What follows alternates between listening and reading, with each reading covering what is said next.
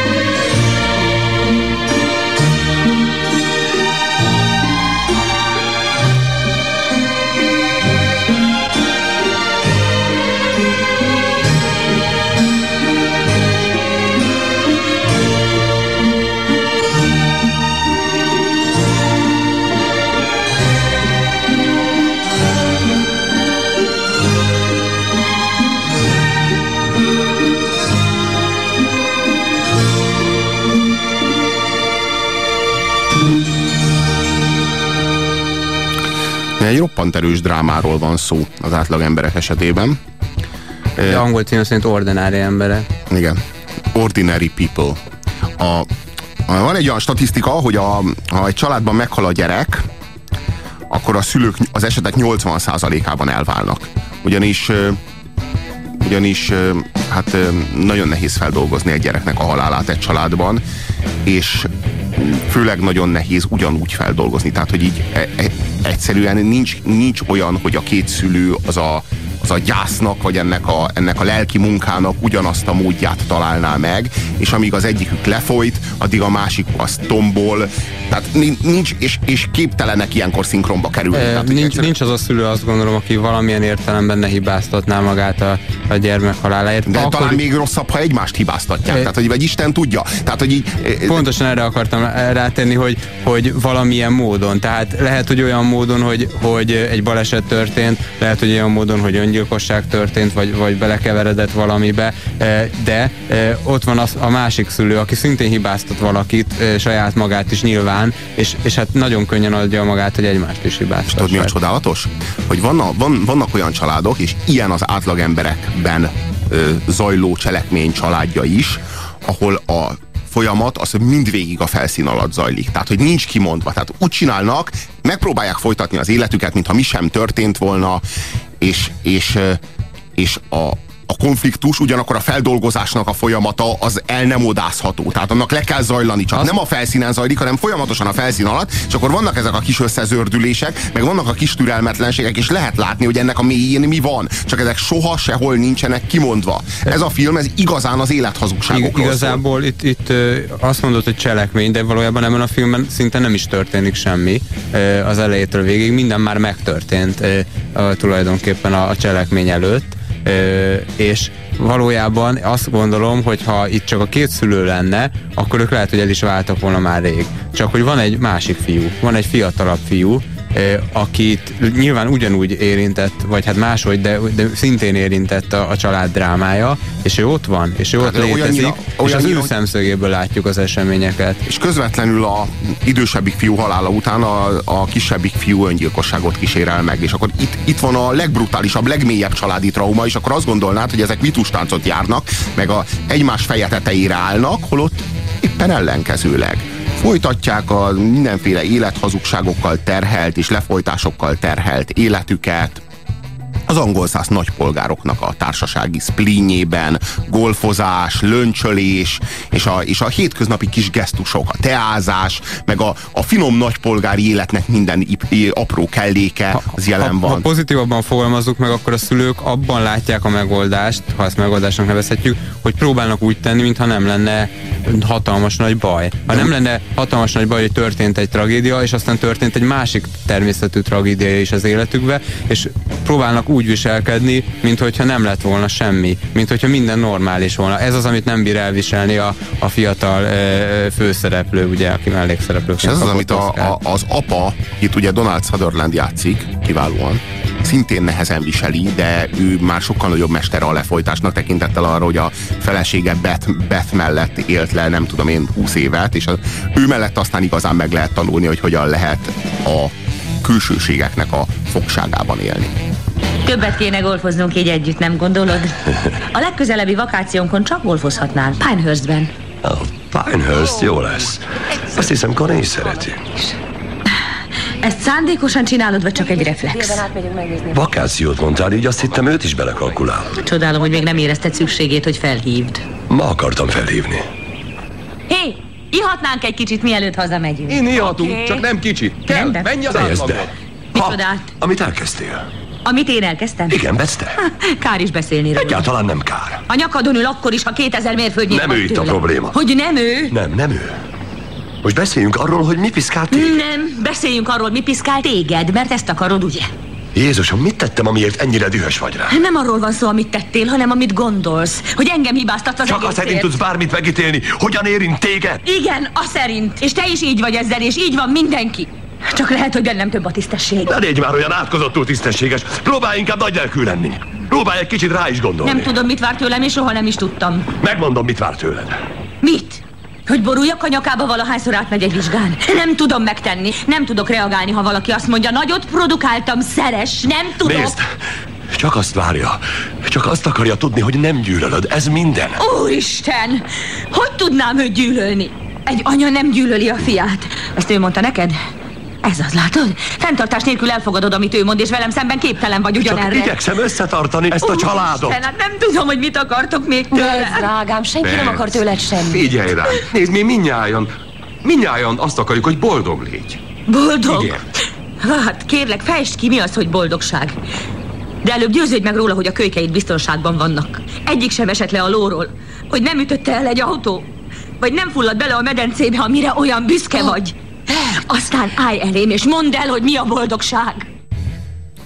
Ez az anya, ez nagyon szégyeli a gyengeséget. Tehát, hogy ő, ő, ő tényleg a tökéletes nagypolgári életet akarja élni, és akkor néha így kiborul. Én, én úgy, úgy veszem észre a, a filmet nézve, hogy az anya az, aki nem tudta e, igazából ezt semmilyen módon feldolgozni. Tehát akinek a legtöbb problémája van, a, az apa alapvetően valamilyen módon képes volt szembenézni a helyzettel, ő képes egy, egy ilyen kényes egyensúlyban szeretni is a fiát, vinni is a hátán a családot. Az anya az, aki egyáltalán nem képes már erre, viszont ezt be, még ezt bevallani sem képes. Tehát a, a filmnek én nem akarom talán elmondani a, a, a végkifejletét, a úgymond megoldását, ha, lehet így fogalmazni, de ott az anya végül is tulajdonképpen fölvállalja a azt, hogy ön, képtelen ezzel az egésszel szembenézni, e, és a, a fiatal fiú, akinek a szemszögéből látjuk az egészet, és aki e, azonosulható figura, ő pedig az, akiben mindez lecsapódik. Tehát az ő érzései igazából nem is annyira el, elsődlegesek, mint ahogy benne lecsapódnak az anyjának az érzései, az apjának az érzései, és hát természetesen a saját bűntudata, vagy, vagy rossz érzése, mint ami minden családtagnak van egy másik halálakor. Ez a Rádió Café, a hétmesterlövészét halljátok, 0620 az SMS számunk, az Átlagemberek című 1980-as amerikai filmről beszélgetünk. Ö, Dinyés Gergő kollégámmal, én Puzsér Robert vagyok. A fontos megfigyelés, hogy minden családban igenis létezik olyan, hogy az anya és az apa számára melyik gyerek a kedvesebb. Van ilyen, és ezzel semmi, ebben semmi baj nincsen, és ezzel semmi szörnyűség nincsen. És lehet az, az is beletartozik ebben, hogy máshogy szeretik a különböző gyerekeket, és nehéz ezt almát a körtével összevetni. Nem is feltétlenül jelent ez egy első, második vagy harmadik helyezést, egyszerűen egy másfajta viszonyulást jelent, és nyilvánvalóan a gyerekek szemszögéből ők inkább mindig arra vágynak, amit ők nem kapnak meg, ahogy a másik testvért szeretik. Na most azt kell látni, hogy az anya itt, aki kedvesebbik fiát veszítette el a kettő közül. Ez nem teljesen így van, bocsánat, hogy közbevágok, de elmondja, a, elmondja, elhangzik a filmben, hogy tulajdonképpen nem így van eredetileg, a másik fiú volt a kedvesebb, vagy csak ez a haláleset változtatott meg mindent. Nyilvánvalóan egy haláleset átdimenzionálja ezeket a kérdéseket.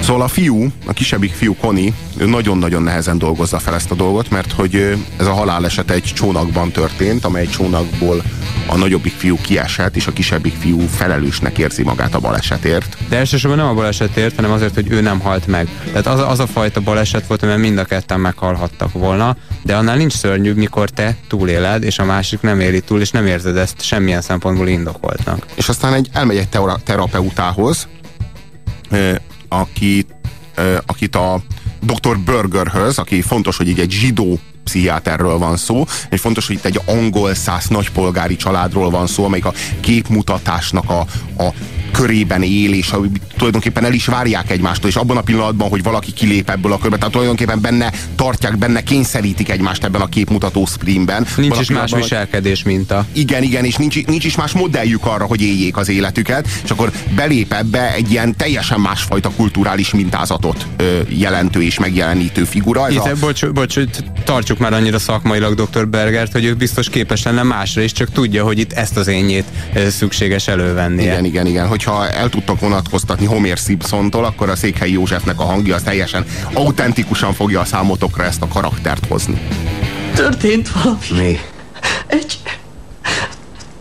Egy mi? Ó, Istenem! Adjon valamit. Mit adjak? Mondd meg. Folyton előjön, és nem tudok szabadulni tőle. Ne akarj. Adja. Jába minden. Tudom, hogy nincs mentség. Mire? A vittel tettem, Mit tett? amit ellene tettem. Mit tettél? Nem tudom, valamit nem érti? Valakinek a hibájából kellett történnie, nincs különben magyarázat rá. Minek ide magyarázat? Megtörtént és kész. Nem, ez nem ilyen egyszerű. Én nem akartam. Én nem. De Bák. Báki. Báki, én nem akartam. Nem tehetsz róla. De! Azt mondta, tartsam az irányt, de nem tudtam. Próbáltam, de hiába. Mert az az átkozott kötél nem engedett, beszorult az Isten verje meg! Én meg csak ültem, és nyavajogtam. Már késő volt, hogy bármit is tegyek, pedig nekem kellett vigyáznom rá. Nekem kellett. És ez nem volt fel, igaz? Nem! Még ő mondta, tarts ki! Aztán eleresztett. Miért eresztett el? Azért, mert elfáradt. Igazán? Ő az én sportoló?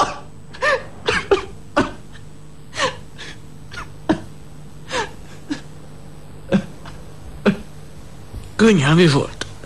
Sose volt óvatos. Nem tudta elképzelni, hogy neki is baja lehet.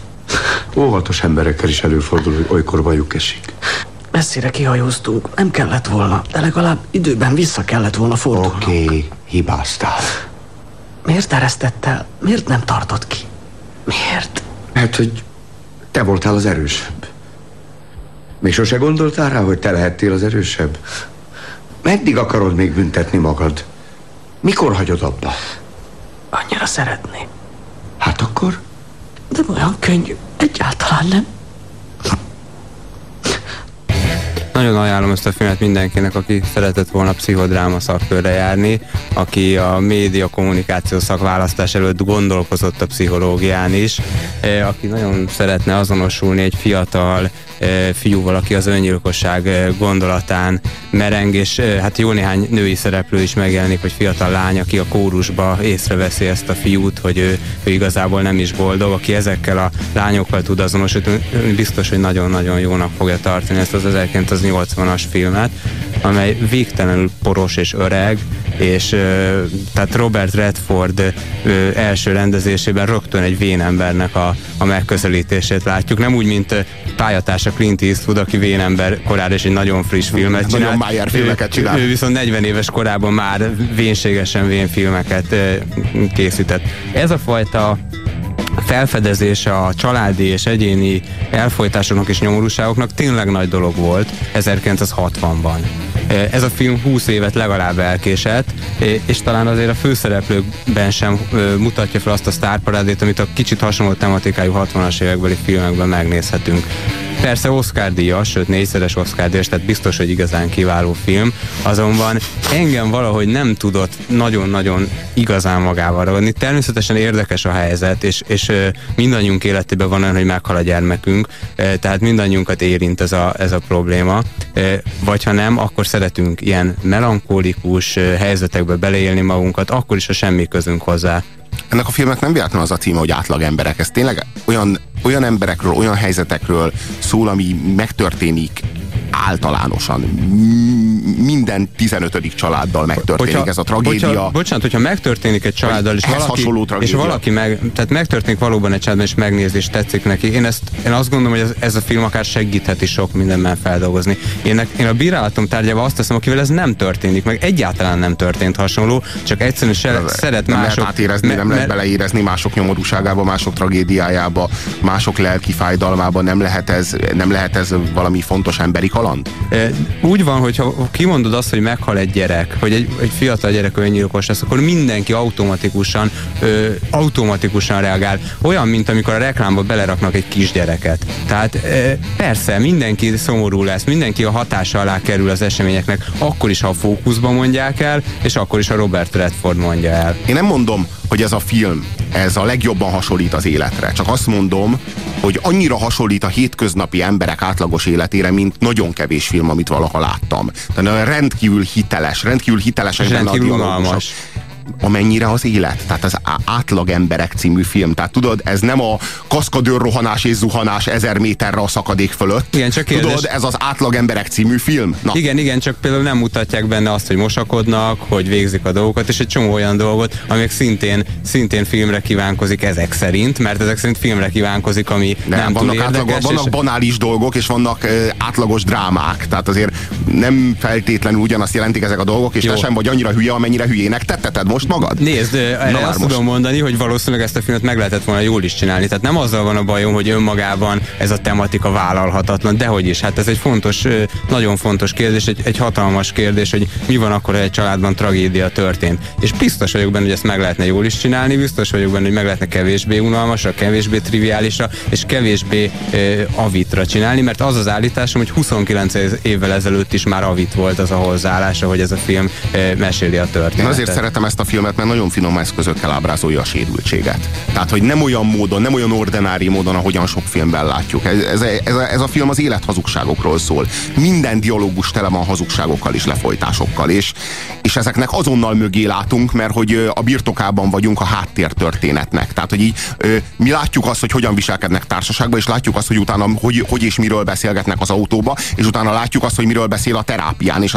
látjuk a kicsi konfliktusokat, tehát hogy mögé látunk a motivumoknak, és a, a feldolgozás, a, a, a tragédiák feldolgozásának a képtelenségéről, vagy különbözőségéről én nagyon kevés ilyen jó filmet láttam. Szerintem pedig az ember kamaszkorában hajlamos arra, hogy, hogy, hogy konfliktusban legyen a világgal, konfliktusban legyen a szüleivel, úgy érez, úgy érez, hogy azok nem szeretik őt, e, és majd, nagyon, hogyha, nagyon majd... azonosulható figura ez egy kamasz fiú, vagy akár egy kamasz lány számára ez a főszereplő, vagy, vagy lányok számára talán a szerelmük tárgya lehet, akivel együtt lehet érezni, hogy igen, meg kéne ölnöm magam, mert jó, ma, majd, hogyha, jó, majd, hogyha a viharban a kezedbe kapaszkodik a testvéred, és aztán nem bírod tartani, elengeded a kezét, vagy ő elengedi a te Mint kezedet, általában az embereknek a... szokott történni. Nem, de mint ahogyan megtörténik bizony emberekkel olykor, akkor majd beszél arról, hogy ez egy ilyen ócskagagyi szenvelgés, jó? Tehát, hogy így addig, amíg nem történt meg veled, én értem, hogy nem tudod átérezni a srácnak a helyzetét, de lássad, hogy másfajta helyzetek is vannak, mint amilyen éppen a tiéd. Nem tudom, hogy emlékszel például a fényképezős jelenetre, ahol az a dolguk, hogy mosolyogjanak, és így nem húzta fel a, a Donald Sutherland által játszott karakter, ugye Calvin Jarrett a, a Az a egyetlen ember, aki méltósággal viselkedik egyébként az egész Igen, ez, ez így van. Nem húzta fel a fényképezőgépet, és így mondjuk ilyen 10 másodpercig kell anyának és fiának pózolnia a boldog család képét felmutatva, szó szerint képmutatóan. Hú, micsoda a, újszerű ötlet. De szerintem egy egészen kiváló, és aztán természetesen 5 másodpercig nem bírnak pózolni egymás alá, hogy most itt kedves néző, vedd észre, hogy csak úgy tesznek, mintha boldogok, de nem, ez mutatva van 10 másodpercig, legalább majd kimondva. Szerintem az például egy kiváló jelenet. Egyébként a Donald Sutherlandnek kellett volna Oscar díjat kapni ezért a filmért, mert ismét bizonyítja, hogy kevés nála nagyobb ö, ö, szereplő volt valaha hát a Szerintem inkább a 24 ér érdemelném meg. Vétel, vétel. Reklám a Rádiókafén. Kiteremtette az embert. Aki letépett egy fűszálat, elsőként fogta össze többét annak végével, s így szólt. Bezárom. Aki járás közben először figyelte meg, nem a dolgok maradnak el mögöttem, én megyek. Aki elsőként fogalmazta meg a nyilvánvalót, meg fogok halni. Puzsér Robert forrás című kötete Magyar Dávid fotóival és Müller Péter ajánlásával még kapható a könyvesboltokban. Reklámot hallottatok. Jó vételt kívánunk! Te szerencsétlen sutyó hülye gyerek, kedvesem.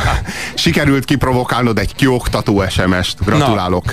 Donald Sutherland soha nem szerepelt a 24-ben, kedves Gergely, az a fia. Nem mondja, de a fia, fia meg fog valószínűleg halni a 24 5. évadjában, én jól tudom. Ő ajánlnézést, hogyha előttem valamit, és akkor tényleg szomorkodhat aztán Donald Sutherland, mint itt a filmben, akkor nem csak eljátszani kell. Ne, nehogy azt higgyétek, akkor hogy, valóságá válik a Nehogy azt higgyétek, hogy az én tanult kollégám ennyire sutyó. Nem. Ő megjátsza, mert ő szerint ez egy média produktum, hogy úgy csinál, mint ekkora sutyó Próbálok Robihoz igazodni. Ne.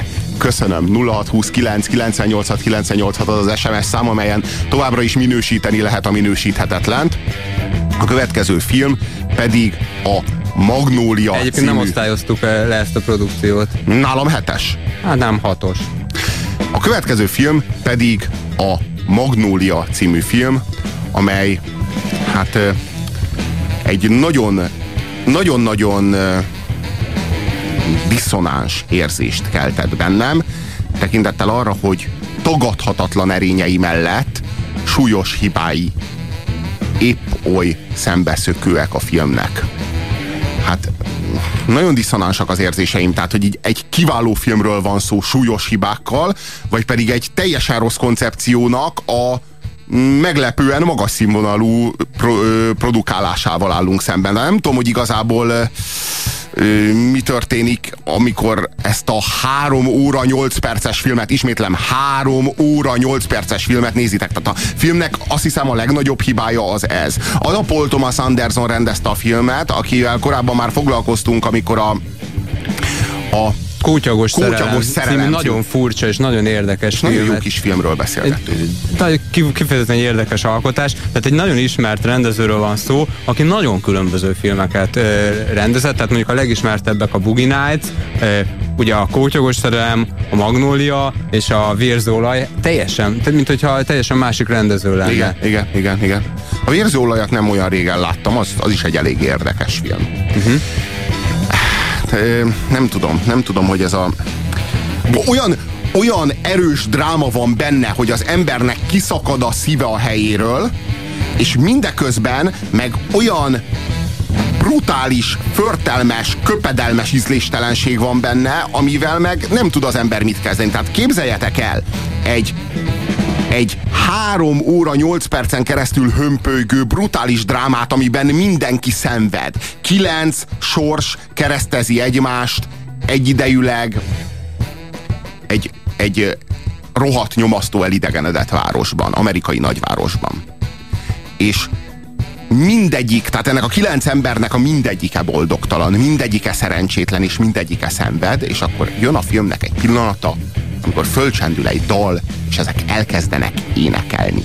Nem viccelek, éneklik a dalt. Tehát van egy betétdal a filmben, és nem azt mutatják a betétdal közben, hogy ők ott szenvednek, és mindegyik a maga helyén, mindegyik a maga idejében, mindegyik a maga szituációjában szenvedés gyötrődik. Már az is ízléstelen lenne. Már utálom az ilyen betétdalos, alá, aláfestő szenvelgést. De itt nem ez történik.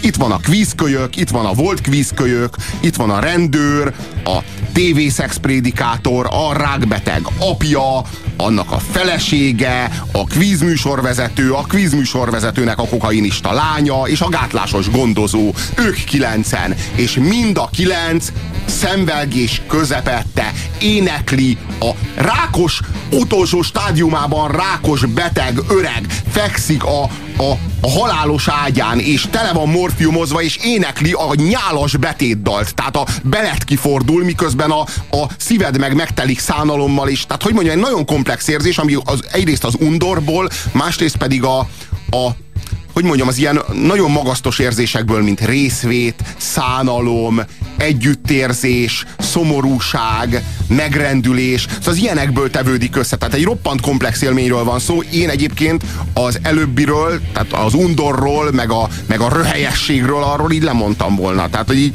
én nem tudom, hogy miért kell a drámának röhelybe fulladnia. Talán Paul Thomas Anderson meg tudja adni a választ erre a kérdésre, amikor felcsendül a zene. Mi szerint? you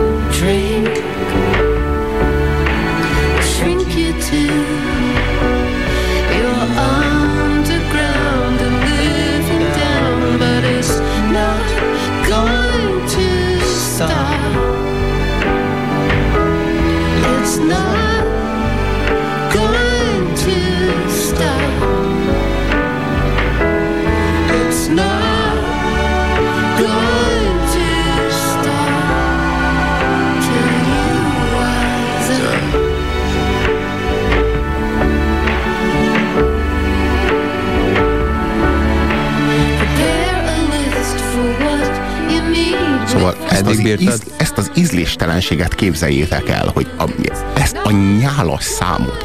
Egy olyan filmben, amiben valódi drámák vannak, valódi, tehát itt, a, itt egy embernek van hátra az életéből egy éjszaka, vagy két nap, tehát a, te, a legvégső stádiumos rákbetegséget És ráadásul szét, szét van esve, tehát ráadásul az a tragédia, hogy már nem tud a környezetével igazából kapcsolatot teremteni, már csak a szenvedés van számára, ami a, a leépülés. Na most ezt az embert képzeljétek el, hogy ez az ember a, a, a bűntudatával gyötrődik, és a, hát elhagyta a családját annak idején. És, és, és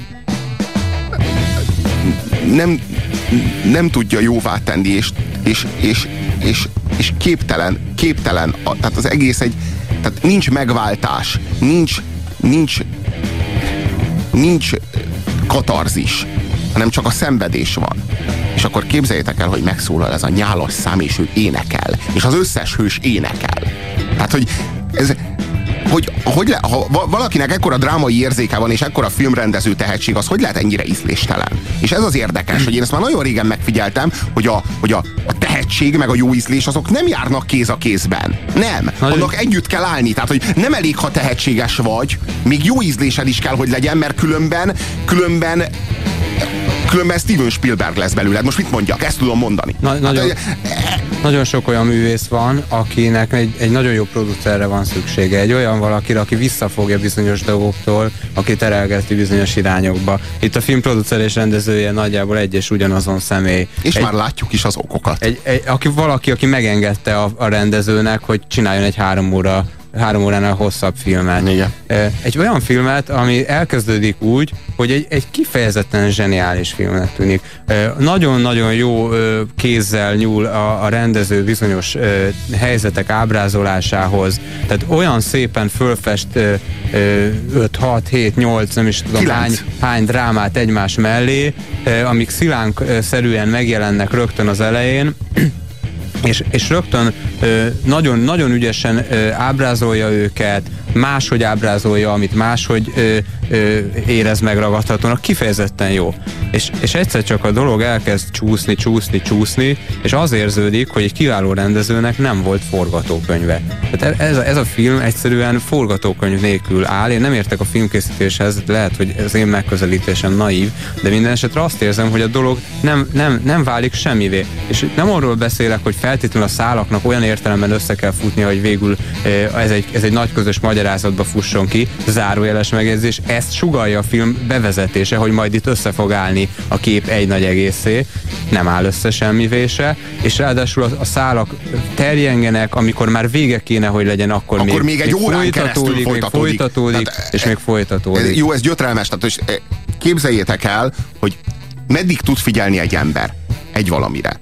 Mondjuk azt szokták mondani, hogy a tinédzser korában körülbelül 45 percig, ezért a tanórák általában 45 percesek, aztán az egyetemen már 90 percesek, egy felnőtt embernek már izé illik másfél órán keresztül oda tennie magát valaminek. Most ez a film, ez több mint a kétszerese ennek is. Tehát a gimnáziumi órának a négyszerese, az egyetemi előadásnak a kétszerese. Mintha megtart, megtartanák a, a gimnáziumban 6 órát egybe, szünet nélkül, és még mindig nincs vége. Te, tényleg gyötrelmes. Tehát, hogy ez, e, és hogy mondjam, én szeretek szenvedni, de nem ilyen módon. Tehát, hogy ez, és már egy óra után már minden megtörtént, és akkor még folytatja, még, még, és még, és facsarja, és nem tudom, hogy miért nem, miért nem volt neki elég. Tehát, hogy Beszéljünk inkább arról, ami a legfontosabb és a legjobb és a legerősebb ebben a filmben. Ez a film olyan módon közvetíti a bűntudatot.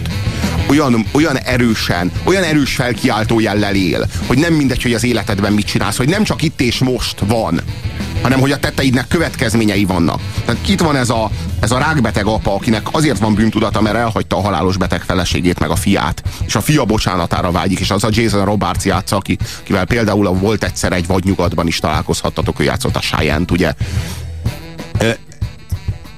Ez a, ez, a, ez az élethelyzet, vagy hát inkább fogalmazunk úgy, hogy a halálnak ez a, ez a, ez a folytogató közelsége, és a bűntudatnak ez a gyötrelme, ez az én számomra a film legnagyobb erőssége. Ez úgy torkon ragadott engem, hogy az, hogy mint nagyon-nagyon kevés film, amit valaha láttam. Olyan gyönyörű volt. Ah, és, és én mégis megcsaltam. Újra, meg újra. És megint csak újra. Mert én férfi akartam lenni, de nem akartam, hogy ő nő lehessen. Tudod, egy eszes, szabad ember, aki, aki, aki lett valaki, olyan ostobán gondolkodtam, á, olyan ostobán, ostobán gondolkodtam, b***a meg. Á, Jézus Mária, itt gondolhattam, eltöprengtem rajta, hogy mit miért csinálok. A feleségem volt. 23 esztendőn át, és, és, és én állandóan átráztam újra, meg újra, milyen hülye f***fej voltam, leléceltem, és, és, és f***tam. Aztán hazajöttem, befeküdtem az ágyba, és azt mondtam, hogy szeretlek. Ő volt Jack anyja, az édesanyja Lili. Nem volt senki rajtuk kívül, és elvesztettem. Meghalt. Átkozott bűnbánat. Átkozott bűnbánat. És most meghalok. Nincs mit, Rose. Meg fogok halni.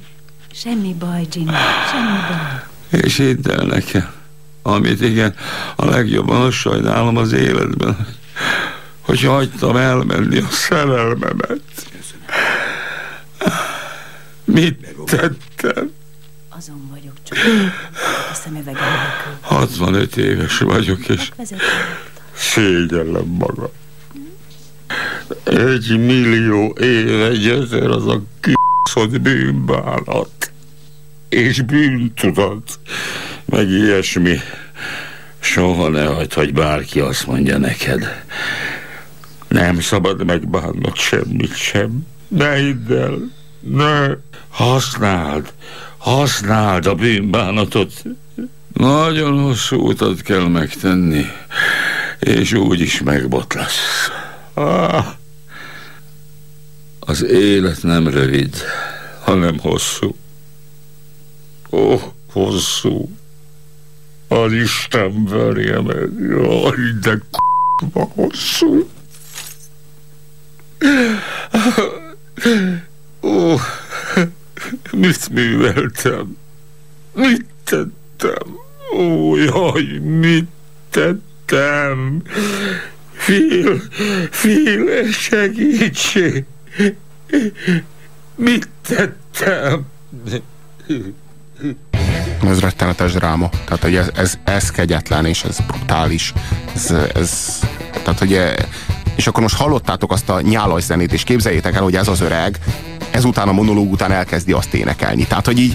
És, Illetve van még egy hiba, hogy már ekkor legalább nem tudom, két óra eltelt a filmben, és már olyan szinten az ember e, kiforgatódott, és várja, hogy valami valahogy összeálljon, és még látja, hogy van belőle esetleg több mint egy óra, hogy, hogy ez is elveszi a súlyát. Igen. Tehát, tehát nem, Tagadhatatlanul. Ö, Van a, fi, van a filmnek egy mottója, és ez elhangzik ott az egyik szereplőnek a szájából. Úgy hangzik, hogy ö, talán lerázhatjuk a múltat, de a múlt nem ráz le bennünket. Egyébként tele van nagyon jó ö, karakterekkel, tehát ezt még egyszer mondanom kell. És, Tehát tartsunk, tartsunk egy kis szemlét. És, és, és érdemes is szerintem a filmnek mondjuk az első egy óráját ö, megnézni, majd kikapcsolni fegyelmezetten a És a- higgyétek el, hogy láttátok az egészet. Tehát ha láttátok az első egy órát, mindent láttatok, amit akartok, vagy olyan, amit olyan, érdemes. olyan színészek ö, jönnek el, ugye, mint Philip Seymour Hoffman egy kisebb szerepben, aki ápolja ugye ezt a haldokló idős embert. William H. Macy, aki a Boldogság tordítaniban ugye főszereplő, itt egy egészen más jellegű furcsa szerepben, de, de, de talán mindenkinek a legemlékezetesebb és a leginkább belénkívódó figura az a Tom Cruise által megformált szuperhím szex prédikátor, a, hát sokan mondják, hogy Tom Cruise-nak ez a legjobb szerepe, nyilván ez lehetséges, hiszen feltétlenül az egyetlen jó szerepe, Fogalmazunk úgy, hogy Tom Cruise itt is Tom Cruise-t hozza. Bár Tehát, nagyon, Tom Cruise-nak nagyon, itt nagyon is az a dolga, érdekes. hogy játszd el a szientológus prédikátort. Na, nagyon érdekes, hogy amíg azt játsza, addig, addig tényleg tízes az alakítás, és amint már, már ez a, a filmen belül a szereplőnek ki, kibill, kibillen ez a, ez a pozíciója, akkor már Tom Cruise sem jó. Tehát itt valószínűleg az van, hogy egy nagyon testezárgó szerepet kapott. Hát Tom, Tomot kellett eljátszania újra. És, és az, az viszont nagyon erős. Az viszont nagyon erős, és, és nagyon, nagyon ajánlom, és nagyon vicces is egyébként, és nagyon szórakoztató, mint hogy a filmnek vannak ilyen, ilyen irányultságai is, de azért nagyon kevés. Jó, csak szórakozol valamin, aztán azért később meglátod, hogy milyen brutális dráma, meg milyen kegyetlen fájdalom, és milyen nyomasztó múlt áll az egész sztori mögött. Használd fel bátran a tudást, amit tőlem tanultál, és mondd ki, hogy nem! Nem, nem uralkodhatsz felettem, nem bizony! Nem lesz tiéd a lelkem, nem bizony! És nem te leszel a győztes! Mert ez egy játék, fiúk. Szeretnétek azt hinni, hogy nem? Szeretnétek azt hinni, hogy nem az. Visszamenni a suli udvarra és belezúgni a nagy mellű Mary Jane-be.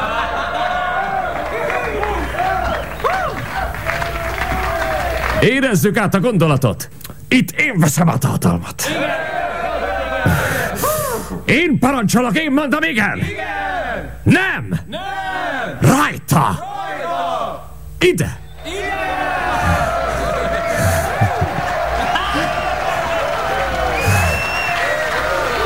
Mert ez univerzális, igen. Ez evolúcionális, antropológikus, továbbá biológiai. Állati ösztön. Mert mi vagyunk a férfiak. Egy förtelmes szextelesop. Az igazából nem is tudtam, vagy nem is hinném, hogy ilyen egyáltalán létezik. A, te legjobban megírt szál egyértelműen, szerintem a, a, a film és legnagyobb erőssége. Aztán ebből se lesz úgy igazából nagyon sok minden. Kik, kik azok, akik itt, itt, itt részt vesznek? Hát van egy kvízkölyök, akinek egy pszichopata apja van, aki kifosztja a tehetségét, és ők nem engedik ki a kvízsóban a WC-re. Tulajdonképpen egy torszülött gyerekről van szó, akinek felnőtt pszichéje van. És az ő, ő szenvedéséről a, abban a, bo, amellett a borzalmas apa mellett. Egyben mutatja ezeknek a kvízsoknak az abszurditását, hogy mi, miféle tudást mérünk ott, és miért, és, és miért jó az, ha valaki fejből tud bizonyos lexikális adatokat, és hogy jó ez. Hát jó és aztán meg neki. is látjuk, hogy mire jó, amikor megnézzük az ex kölyköt, hogy milyen lehet, ez egy másik hős, aki a 60-as években volt ugyanilyen kvízkölyök, ilyen kis ifjú zseni, aki a világnyomorultja lesz, ilyen szerencsétlen homoszexuális lúzer, aki a, kirúgták az állásából, ilyen gyerekcsodából felnőtt csőd lett gyakorlatilag, és szabályoztatni akarja a hibátlan fogsorát, mert a, a bárpultos, akibe szerelmes, annak fogszabályozója van, és ő attól reméli azt, hogy majd felfigyel rá. William H. Macy játsza egyébként, ami minden nyomorultak legnyomorultabbika. Tehát, hogy ő, aztán tényleg a nyomorult szerepeknek a hercege. E, Aztán ott van, ott van a kvíz műsor, műsorvezetője, akinél a, a, azt is látjuk, hogy, hogy egy kvíz műsor vezetőjének mennyire nincs köze a tudáshoz, mennyire nincs köze e, valódi kérdésekhez, hiszen ő neki fogalma sem lenne, hiába van a minden tudó szerepében, e, mint, mint Vágó István vagy Fábri Sándor, ő, ő nem, ő nem tudja azokra a kérdésekre feltétlenül a választ, de neki le van írva egy papír, és egy nála e, jóval okosabb gyereket vagy felnőttet kommandíroz, e, nagyon jó kiállással és jól szabott öltönyben. És hát kiderül persze, hogy ez a király az öltöny ellenére mesztelen, e, otthon e, legalábbis e, valamit mesztelenkedett a saját lányával. Ja, ide nyomasztó. Aztán ott van a rákbeteg ö, apának. És a ő is rákbeteg, persze, Igen, igen. Mert, mert hát a patronja végtelen számú van a rendezőnek. Mégis ő, ő dönti el, hogy ki legyen rákbeteg, dönthetne úgy, hogy az összes szereplő legyen rákbeteg. Dönthetne úgy, hogy kilencből kettő rákbeteg, és mind a kettőnek bűntudata van. Dönthetne úgy, hogy béka eső esik az égből a film egy pillanat. Na jó, azért ilyen szerencsére nem fordul Ilyen- ilyen teljesen kizárt, mert nem biztos jó, hát nem azért fog. rendező azért egy kicsit komolyan vesz minket, azért ilyenféle hülyeségeket nem rendez bele a filmbe, hogy békák esnek a Ilyen levegőből, meg ilyenek. No de, érdemes Hiszen egy órát néztek meg a filmből, és akkor nem fogjátok béka esőt látni. A rákbeteg apának van egy felesége, akinek bűntudata van, mert soha életében nem szerette a férjét. Julian Moore játsza ezt, és egy szintén eléggé erős szárról beszélünk. Barátok vagyunk. Az ügyfeleim őrlel bármit mond, nem kerül ki ebből a szobából. Szeretne valamit elmondani? El kell mondanom valamit, el kell árulnom. Meg akarom változtatni a férjem végrendeletét. Nem, nem változtathatja meg, csak öltehetné Nem, meg. nem, nem, nem. Tudja, én... Sose szerettem. Sose szerettem őrt. Mikor megismerkedtünk, összejöttem és d***tam vele. Hozzámentem a pénze miatt, világos? Még soha senkinek nem árultam el, hogy sose szerettem. De most, most, hogy tudom, hogy sok mindent hagyott rám végtére, és együtt voltunk, együtt éltünk, és kapok egy nagy valak pénzt, és, és nekem nem kell, mert most annyira szeretem. Valójában most estem bele komolyan, amikor haldoklik. És látom, hogy indulni készül, csak pillanatai vannak. Végig gondoskodtam róla, Ellen, most mi legyen? A kedves SMS író azt írja, a Magnólia szerintem zseniális, csak hosszú. Szerintem, Zseniálisan hosszú. Szerintem két óra pont elég lett volna ebből, és akkor mondanám rá azt, hogy tényleg egy kiváló filmről beszélünk. Egyébként Berlinben is így gondolták, már mint úgy gondolták, hogy mennyire zseniális film, tekintete, hogy arany medvét kapott. Igen, és a medve téli álma alatt pont meg is lehet tekinteni a filmet. Igen, igen, igen. Tehát a, a medve elkezdi nézni ősszel, tavaszra vége, pont, pont átalszik belőle, hát úgy mondjuk, mondjuk úgy a 30%-át, és úgy a film valóban érdemes rá. És az ember egyébként meg tudja ezt tenni, tehát hogyha nézi ezt a filmet, szerintem tuti, hogy egy idő után egy, legalább egy, egy hajszányit, hát nem is mondom, hogy elalszik, de hogy elveszti egy idő után a figyelmét és az érzékét ezek iránt a, az érzék, érz, érzéketlenségre egyáltalán nem méltó figurákkal szemben, az a, az, az a filmrendezőnek a tökéletes csődje, mert, mert felvonultat olyan mértékű és mennyiségű nyomorúságot, hogy az ember immunissá válik rá már egy idő után, mi, mintha ez lenne a célja, hát nyilván nem lehetett ez a célja a rendezőnek. A Magnólia című, című filmről beszélünk, melyet Paul Thomas Anderson rendezett, ez a Rádiókafé Puzsé Robert és Rinyés Gergő az, akivel, akinek a társaságában... Paul Thomas Anderson rendezte, senki nem írta a forgatókönyvét. 0629 98 98 az SMS szám, amin a véleményeiteket közölhetitek mindezekkel a filmekkel kapcsolatban hát hogy fogalmazok, az emberi esendőségről, meg az emberi magányról kevés film szól ennyire erőteljesen és hogyha átalusszátok az éneklős részt, meg még néhány förtelmes, dagályos, ízléstelen és rettenetesen hosszú epizódot, ami teljesen fölösleges, mert semmi, semmit nem, sehova, sehonnan nem vezet titeket, akkor a filmre azt is lehet mondani, hogy kiváló. Mondom, aludjatok be közben nyugodtan. Olvassátok el a Wikipédián, hogy miről szól, a maradék átul, rész, meg kíváncsiak lesztek, emberek vagytok ti is. Ha egy óra után ebbe aludtok, és a más, egy erős másfél órát aludtok, és az utolsó fél órára fölébredtek, akkor higgyétek el, hogy egy remek élményben lesz részletek. Ez a film olyan emberekről szól, akik abszolút képtelenek kapcsolatot teremteni egymással. A bűneik és a gátlásaik miatt szoronganak, és magányosan szenvednek egymás mellett, anélkül, hogy kapcsolatba tudnának lépni és aztán a film egy pontján valahogy képesek meghaladni önmagukat, és képesek a, a gondolataikat, meg a szenvedésüket valahogy cselekvésé transformálni, és aztán még sincs megbocsájtás, és még sincs megváltás, csak teljes magány és elidegenedés. Hát, neked ez, ez egy hanyas, ez a film. Hát megmondom, hogy szerintem ez egy jó film, de de ez nem jelent többet hatosnál. Nekem kilencesnek indul ez a film, és aztán fél óránként egy pontot beszélt a, az, az értékéből, és így végül a hármason e, állapodik meg, de tény, hogy az eleje kilences. Vétel, vétel. Reklám a Rádiókafén. Illúzióink forrása az oxigén, a mindent megalapozó halucinogén. Ezt a világot mutatja meg nekünk. Amint nem élünk vele többé, megszűnnek a halucinációink. Puzsér Robert forrás című kötete Magyar Dávid fotóival és Müller Péter ajánlásával még kapható a könyvesboltokban.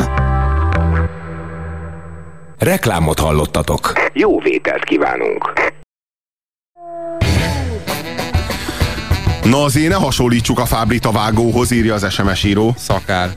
Hát na jó, de ő ne hasonlítsa magát. A vágó, az, a Fábri nem volt mindig vágó, csak aztán neki, neki állt kvízműsort vezetni. Hát most mi, mi hasonlítjuk őt. Hát Pedig már... elmehetett volna kis, kis műsorba esetleg vágónak is.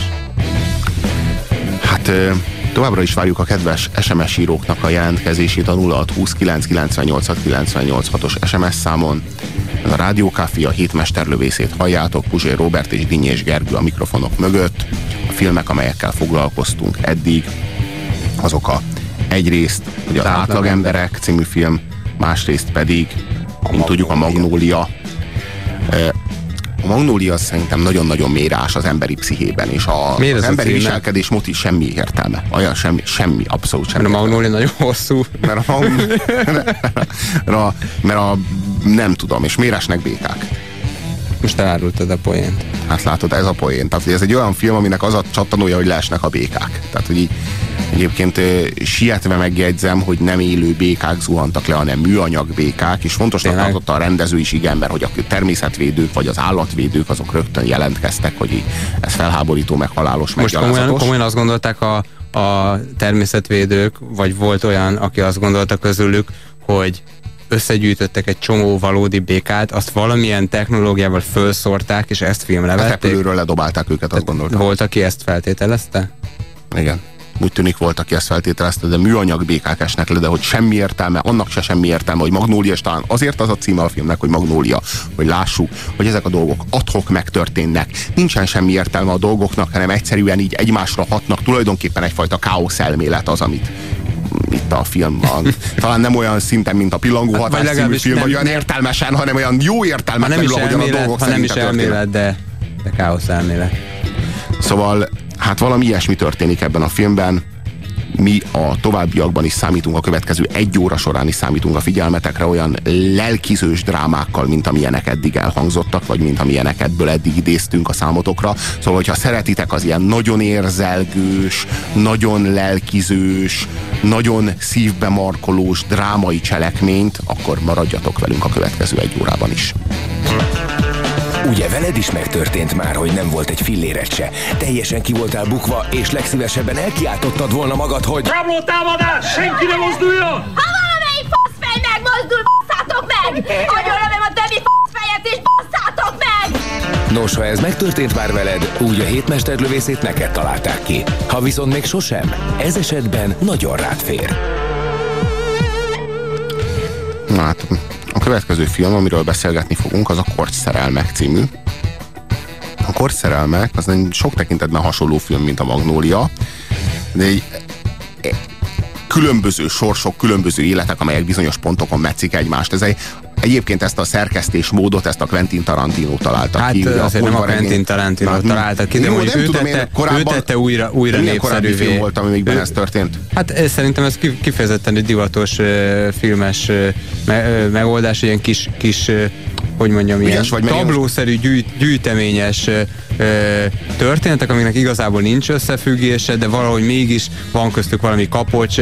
Szoktak ilyet úgy is csinálni, hogy különböző rendezők rendezik a különböző részeket. Egyébként a Tarantino is elsütötte ugye ezt a point a, a négy szobában.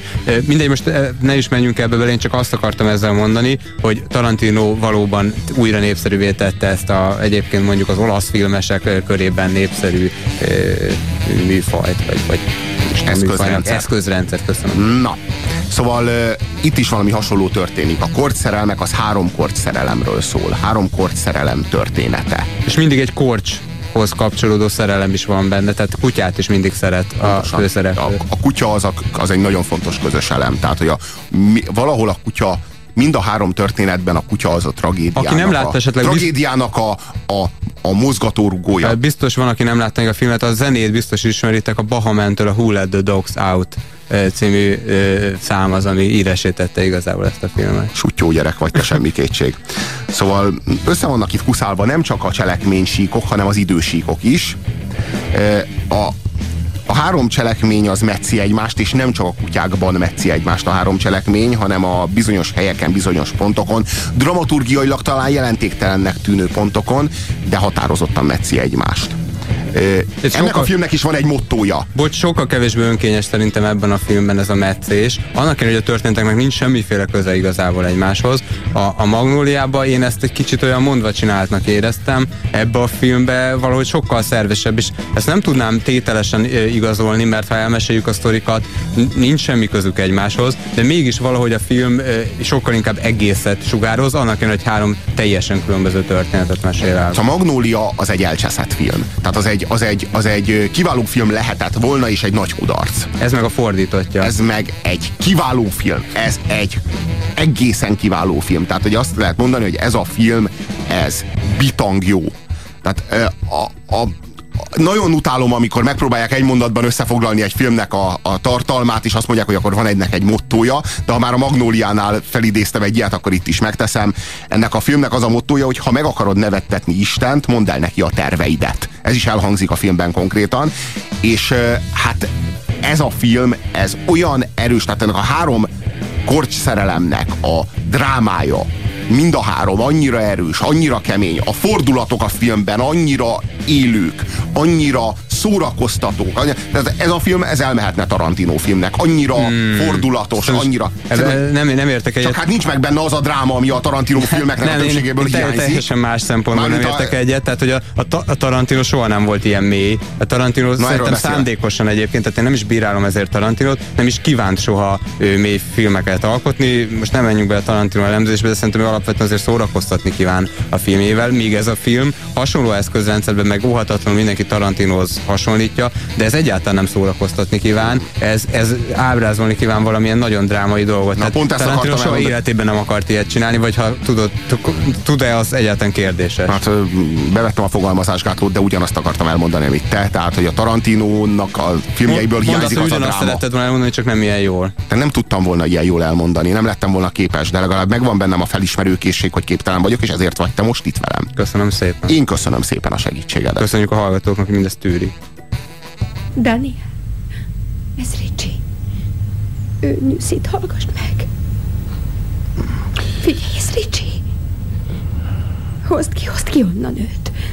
Hogyan? Akárhogy tépd fel a padlót, vagy mit tudom én. A francba nem teszem tönkre a padlót, nincs rá pénzem, hogy aztán megjavítassam. Nem számít az a rohadt pénz, fej! Most éppen sokkal jobban számít, mint hinni. Hozd már ki onnan! Ki tud jönni, ha akar? Rohadt disznó, mindig is rohadt öző disznó voltál! Hogy mondhatsz ilyet, mikor mindent ott hagytam, érted? Azért hagytad ott a feleségedet, mert k***a, a lányaid meg két ostoba liba! legyen, vagy visszaküldelek az anyádba! Nagy sz... fogok elhallgatni, hallgass el, te, te hülye f***, menj a hülyeségeket hallgass! Menj a te állat, tűnjön innen, hagyjon szét a se... Meg az anyád! Dögölj meg, dögölj meg, te fasz! Beszorult a kiskutya a padló alá. Van egy, van egy, egy ilyen parketta, és a parketta alatt a, van, egy, van egy, hát egy olyan körülbelül 30 centis rés, és abban a résbe a kiskutya oda beszorult, amivel és nem tudják kiszedni. Amivel például több a, a szerintem a például a Tarantino, de most nem, ne a Tarantinoval versenyeztessük, akkor am, amiben jó, hogy ez egy mexikói film, és én nem vagyok nagyon nagy ismerője a mexikói filmművészetnek, ugye Buñuelt, aki spanyol származású Mexikóban élt, ismerjük, vagy, vagy a spanyol nyelvterületről ismerünk még olyan filmeseket, mint, Á, mint Álmodóvár, és van ebbe a filmben egy, egy, különösen ez a középső történet, szerintem ez igazán jó benne. Ez, ebben benne van az a szürrealitás például. Ben, hogy mennyire szürreális, hogy ez a kutya ott van lenne a padlóban, na, napokig, talán hetekig, azt se lehet pontosan tudni, hogy ez a kutya éle, néha ott megmozdul, néha van nyűszít, ami éjszaka közepén fölkelti az embert, de lehet, hogy már igazából azok csak a patkányok, akik ott mozognak, Na ez, ez, a, ez nagyon erős, és, és nagyon erősen szürreális, és nagyon, nagyon jól gyakorol egyfajta hatást, és nagyon jól leír egyfajta lelkiállapotot, amiben a szereplők ö, vannak. Azt gondolnád, hogy, azt gondolnád, hogy a kutya akár hozott a padlólap alatt, ott az emberek a padlólap fölött. És hát az a kutya, hogy oda beszorul, az felszíre hoz mindent. Tehát körülbelül olyan, mint amikor Gregor a az átváltozásban féreggé változik, és akkor az emberek körülötte mind-mind-mind kimutatják a foguk fehérjét, pusztán csak attól, hogy egyetlen egy ilyen látszólag irracionális, valójában irracionális elembe került a rendszerben. Na most itt a szürrealitás, az még, még csak nem is annyira irracionális. Tehát, hogy így, hogyha beszól a padlólap alá, tulajdonképpen előfordulhat és szétesik ennek kapcsán ugye az egész élet, mint ahogy mind, mind, mind a három történet egy szétesett életről szól. Nem is sikerül igazából ebbe a filmbe ezeket az életeket helyre pofozni. A fi, a, a, és az is érdekes, hogy az első epizód az egy, egy, egy nagyon szegény, egy koldus szegény családnak a története, a második az egy nagyon gazdag, egy, egy, egy fényűzően gazdag családnak a története, a harmadiknál meg a szegénység és a gazdagság ilyen módon el is veszíti a jelentőségét. Igen. Egy olyan hajléktalanról, vagy hajléktalan sorban élő emberről Aki beszélünk, akinek milliói vannak, de, de, de hát úgy néz ki, mint egy gyakorlatilag egy hajléktalan, aki a, a korskutyáival él együtt. Nagyon erős egyébként, ha már a jó, jó ez az erényeknél tartunk, akkor nagyon erős a, a hajléktalan átváltozása, hmm. vagy visszaváltozása, látszólagos visszaváltozása és szerintem nagyon sok értéket hordoz ez a film a, a, a mondom a, a spanyol nyelvű filmkészítők örökségéből, és ez nagyon nagy plusz. Ami nekem egy, egy, egy mínusz, vagy egy, egy negatívum, különösen az első szában, hogy, hogy nem arról van szó, hogy ne éreznék együtt a, a mexikói nyomornegyedek gyermekeivel, de olyan mértékben azonosulhatatlan számomra az a figura és az a világ, hogy, hogy tulajdonképpen ne, egyszerűen nem, nem tudok vele mit kezdeni, mint ahogy a második szál például annyi, olyan nagy mértékben azonosulható, és, és látom a környezetemben. Középosztályos Akár, biztonság és, és, igen, és igen, a, közép... ez, ez hozta közel hozzá. Így van, így van, így van. Annyit mondjuk, mondjuk el az első történet mellett, és ezzel nem viszem, hogy előbb bármilyen point, hogy végig szó van arról ebben a szában, hogy el kéne menni, hogy ezt a helyzetet itt kéne hagyni. És tényleg azt érzi az ember, és azért... Mikor megyünk Moszkvába, ahogyan Csehovnál, ugye? Igen, igen, hogy, hogy tényleg itt kéne hagyni ezt a helyzetet, és tényleg azt érzi az ember, amikor a főszereplővel azonosul, mert egy jó film, és azért azonosul a főszereplővel, hogy igen, el kéne már innen menni, mit keresünk még itt, tényleg menjünk már el innen, és azért ez szerintem fölé emeli mondjuk a, az összes többi filmnek, amiről ma beszélünk, hogy, hogy, hogy itt még a számomra nem annyira azonosulható helyzetben is azért át tud adni olyan dolgokat a rendező, amik tényleg komolyan az embert megérintik. Úgyhogy én ezt azért jó filmnek tartom, csak van valahogy egy kicsit a világ nekem, nekem nem elég ismerős. Az a brutális, amikor a harci kutyát, ez az öreg hajléktalan, aki valójában bérgyilkos, aki emellett egy, hát egy, egy volt terrorista, szabadult fegyenc, tehát szabadságharcos. Hát igen, fogalmazhatunk így is. Hát magát így interpretálja azért a végén, bár nem szó szerint. Ö, hogy egy jó befogad, világot befogad, szeretett volna. Befogad egy harci kutyát a kutyái közé, akiről nem tudja, hogy az egy harci kutya, és hogy addig az volt a feladata, hogy kutyákat öljön befogadja a kutyái közé, és akkor egy nap arra ér haza, hogy az a kutya, az a harci kutya. Igen, felgyó, felgyógyítja, lőtsebe van, plusz esetet szenvedett a kutya, és abból, abból a, azokból a sérüléseiből felgyógyítja a kutyát, és ezután az a kutya hálából az összes többi kutyáját megöli amint lábra Mert erre tanították. Tehát na, ez... és a, na és ez egy olyan erős metaforája a hősöknek ebben a filmben, hogy az elképesztő. Tehát, hogy itt valamennyi hős az ösztöneinek a nyomán nem, nem tud kitörni. Egyik hős sem tud kitörni abba a valóságban, amiben van. A középső szába, az a polgári és szába... Nem is lehet, és itt arról, várjál, itt, arról, itt, arról, itt arról van szó, hogy senki sem felelős a bűnökért, amiket elkövet, mert programozva van mindenki. Úgy, mint az a nyomorult kutya. Tehát eh, ahogyan az a kutya sem tekinthető gyilkosnak, mindenki az ő általa meghatározott pályán, mint egy fizikai test mozog, és kimozdíthatatlan onnan, és ez egy roppant erős közlés, és nagyon nagyon erősek az eszközei. És, és még vannak is, akik föl, fölismerik esetleg a saját nyomorúságukat, de kitörni, változtatni valójában nem tud senki sem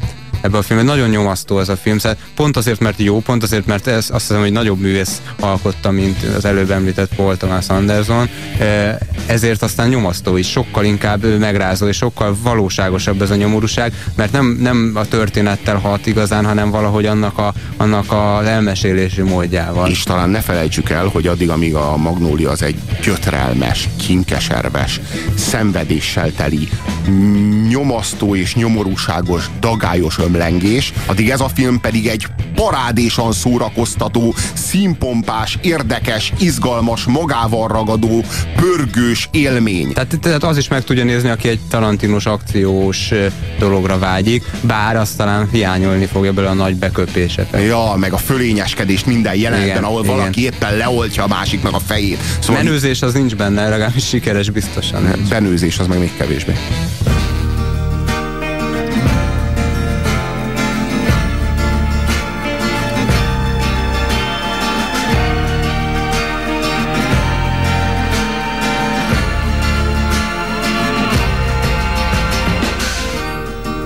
Lucha de gigantes convierte el aire en gas natural. Y un vuelo salvaje advierte lo cerca que estoy de entrar en un mundo descomunal. Siento mi fragilidad. Vaya pesadilla corriendo con una bestia detrás Dime que es mentira todo, un sueño tonto y no más. Me da miedo la enormidad, donde nadie oye mi voz. Deja de engañar, no quieras ocultar que has pasado sin tropezar. Un monstruo de papel contra quién voy. ¿O es que acaso hay alguien más aquí?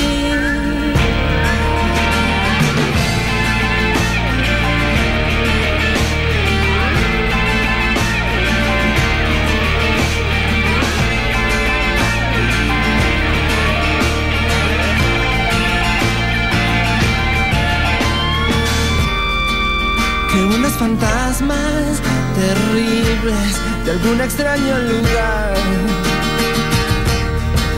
Y en mis tonterías para hacer tu risa estallar.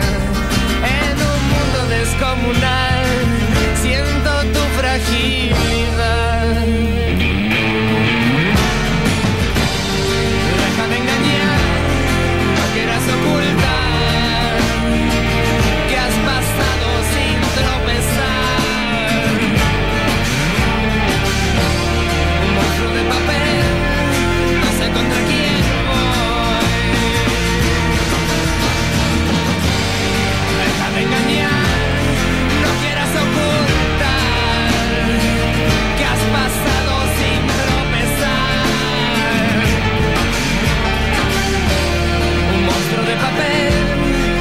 Contra quién voy. ¿O es que acaso hay algo más aquí?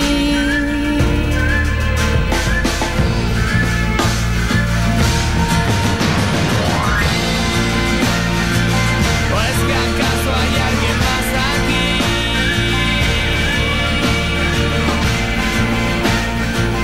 ¿O es que acaso... Ismeritek egymást? Nem ez volt az egyesség. Egyesség? Miféle egyesség? Arról volt szó, hogy... Mire volt szó, mi? Miről? Az lett volna a dolgot, hogy... Dolgom? Úgy látszik, félreértettem valamit. Ki akartad nyírni, nem? Hát nyírd ki te! Tiéd a pálya, te Káin! Nyírd már ki, mit szól? Lesz a tiéd, intézd el! Megfizettelek.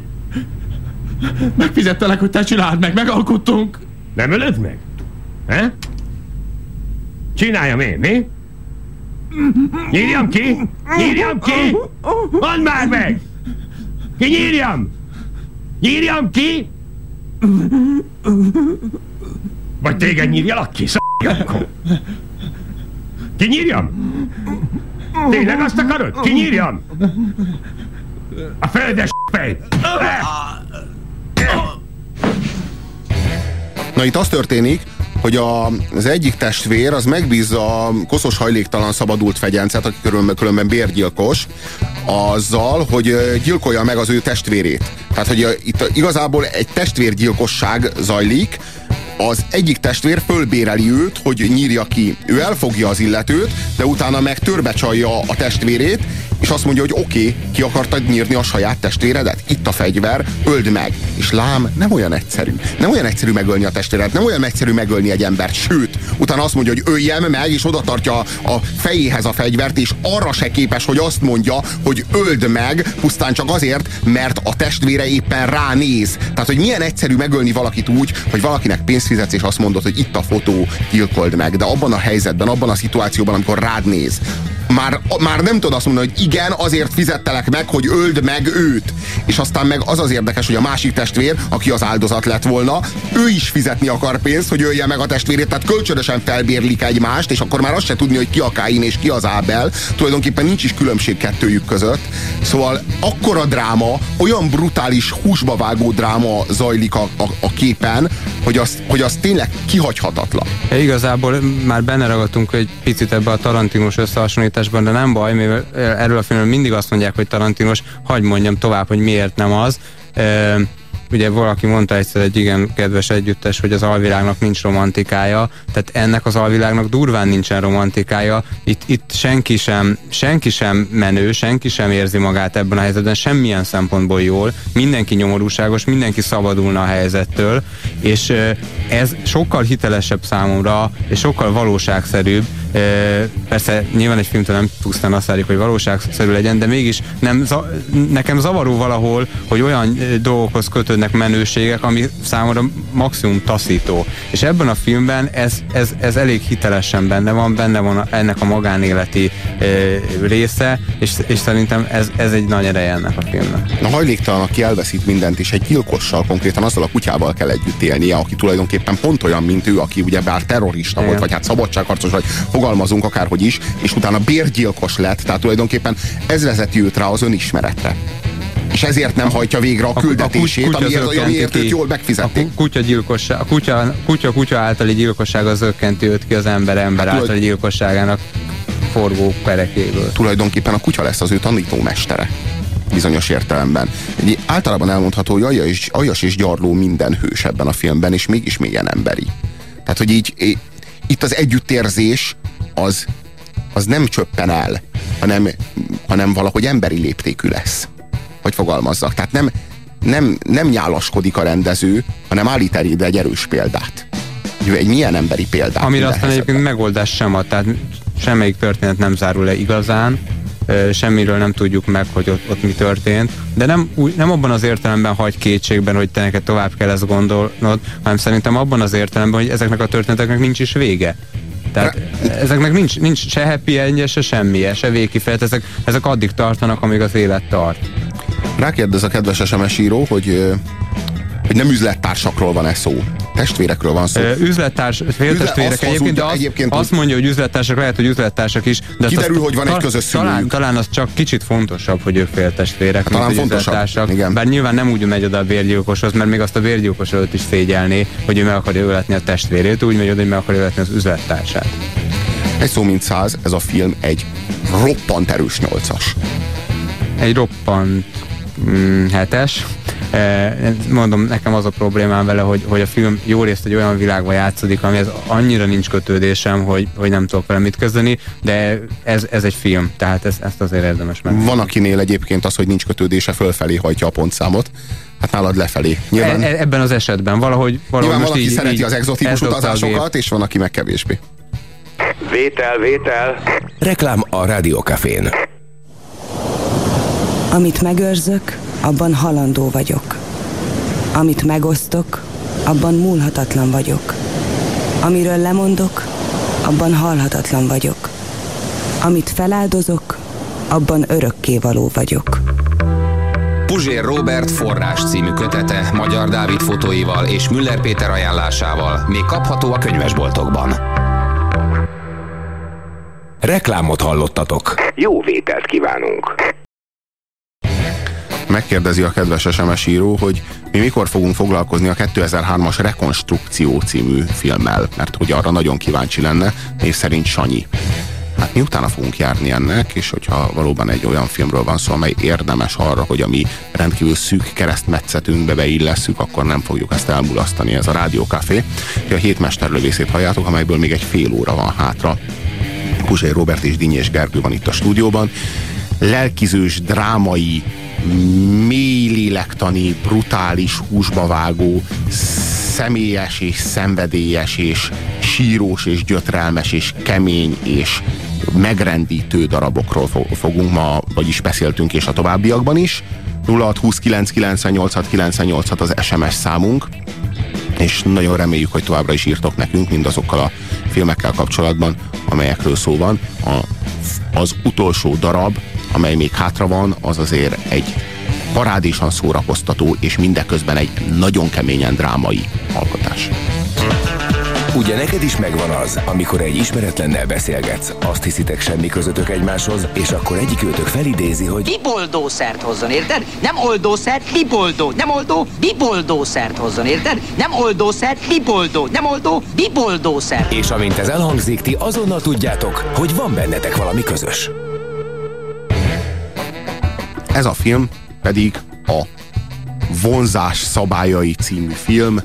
Én amikor először láttam, már akkor is így akkorára nyílt a pupillám, hogy majdnem kiesett a szemüregemből a szemem.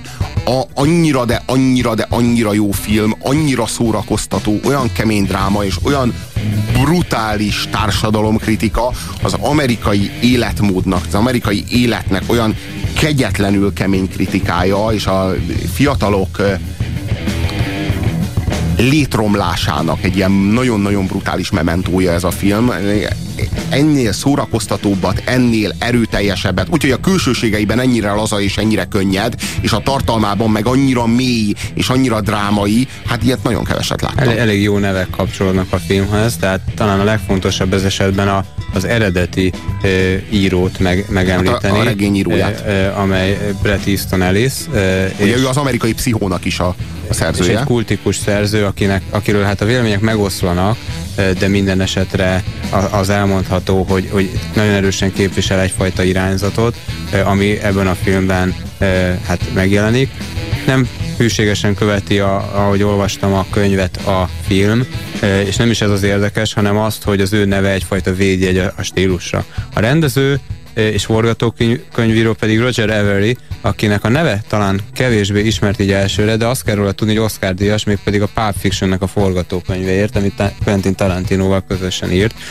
Részt vett munkatársa volt a forgatókönyvben Tarantinónak a kutyaszorítóban. Na, hát és, akkor a kutyaszorítóban egyébként... forgatókönyvírója, meg az amerikai pszichóírója. Hát annak azért nem ő írt a forgatókönyvét, de, de, de részt vett benne. És egyébként, egyébként, az egyik, egy, egyébként az egyik kedvenc filmnek a forgatókönyv írója, ami egészen más stílus, a Beowulf, hogyha valaki esetleg látta ezt a, ezt a filmet. Tehát egy elég, elég érdekes figura, és nagyjából rendezőként ez az, ez, ez az ami, ami őt uh, ismerté tette, vagy Egyébként egy, egy védjegyét. frenetikus filmről van szó. Tehát tényleg ez, én ennél jobban nem is tudom, hogy mikor szórakoztam drámán, és ennél megrendültebb nem tudom, hogy mikor voltam egy ilyen, egy ilyen Kolesz játékon. Hát ez, Tehát, hogy így... Igen, hát ez nagyon megosztanak a vélemények. Aztán tartozunk azzal a hallgatóknak, hogy el, elmondjuk, hogy nekem valami hihetetlenül nem tetszett ez a film. Tehát egyáltalán nem, nem jött be, és majd talán ki is fejtjük, hogy, hogy, hogy miért.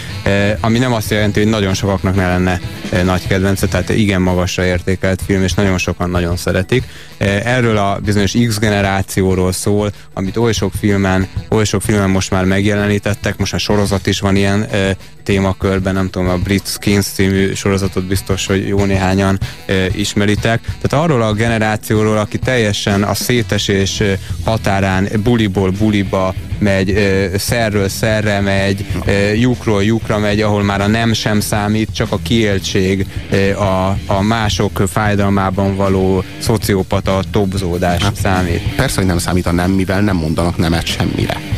A, De igen, még kevésbé mondanak bármire is. Sodródnak. Az élet igenlés az vészesen hiányzik belőlük. Tulajdonképpen úgy hadonásznak a saját péniszükkel, ahogyan a fegyvereikkel. Tehát, hogy a, hogyha felidézhetőek az... tűvel, igen. pengével, igen, igen, fegyverrel. igen, igen, igen, valahogy semminek nincsen. Öngyilkosság, nincs súlya. Nincs súlya, nincs, nincs, nincs, nincs értéke. súlya igazából, hogyha felidézhetőek a számotokra ezek a, ezek a kollégiumi, meg iskolai lövöldözések, tömeges mészárlások, amelyeknek Amerikában nagy divatja van, és az egyre amerikanizálódó európai társadalmakban is most már felüti a fejét például Németországban. Na, a a, a lyukasztás pénisszel, a lyukasztás fegyverrel, a lyukasztás tűvel, a lyukasztás pengével.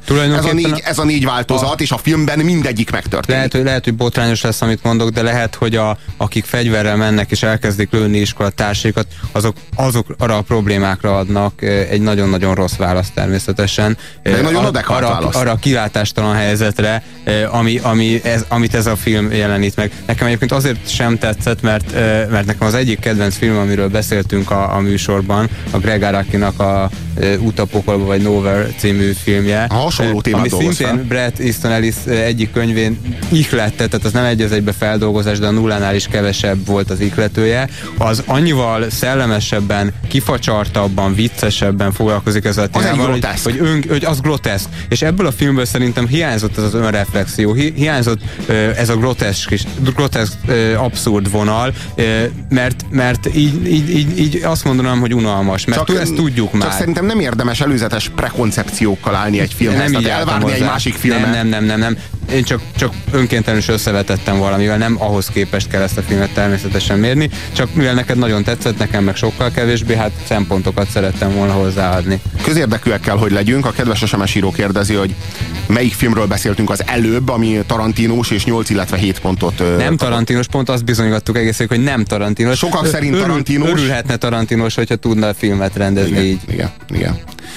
Szóval... Mint a Korcs szerelmek a című Korcs film. szerelmek című mexikói filmről beszéltünk. Most viszont a vonzás szabályai című brutális erejű drámáról beszélünk, amely a megtévesztésig vígjátéknak látszik. Ettől is erős egyébként, hogy műfajok közt húzódik, vagy inkább műfajok fölött ível át, nem is tudom, hogy hogy fogalmazzak, minden esetre egy brutális látlelet az élmény civilizáció legújabb generációjáról. Nagy, zsibbasztó hullám csapát rajtam, mikor elfordulok a múlttól és előre nézek a jövőbe. Megjátszom, hogy vámpír vagyok. Nem is nagyon kell megjátszanom, mert az vagyok. Érzelmi vámpír. Erre nemrég jöttem rá, hogy léteznek vámpírok. Hogy én így születtem. Hogy mások igazi érzelmeiből táplálkozom. Keresem a mai éjszakai prédát. Ki lesz az?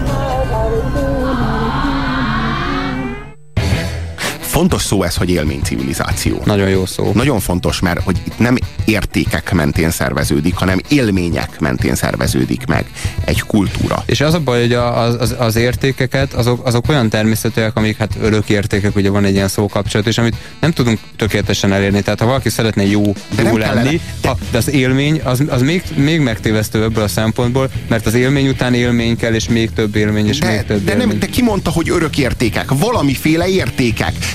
Tudjuk jól, hogy a múltban különböző civilizációknak egészen különböző élményei, értékei voltak, és ezeket az értékeket időről időre meghaladjuk. De voltak értékeik, értékek mentén szerveződtek. Aztán ezek az értékek módosultak, aztán később bizonyos múltbeli, korábban meghaladott értékekhez nyúlunk vissza, hogy azokból építsük fel az újabb értékrendszereinket. Az nem így értettem, hanem úgy, hogy ha egy ember számára valami érték, akkor az nem úgy működik jó esetben, hogy azt eléri, megszerzi, ráteszi a kezét, hanem ezek olyan típusú értékek általában, amelyek egyfajta teljes életbe töltő távlatot jelentenek egy ember számára, abban a, abban a paradigma rendszerben éli életét. Míg az élmény az megszerezhető, és abban pillanatban, hogy megszerezed, véget is ér, és azonnal egy újabb élményre van szükség. Én csak erre céloztam ezzel. Hát, hogy ez a film elsősorban arról szól, hogy, a, hogy az él, élmények azok nem tudják betölteni az értékek helyi értékét. Nem tudják, nem alkalmasak rá. Ez a film, ez a, ez, e, ez a neoprimitivizmusról szól, egy teljesen testi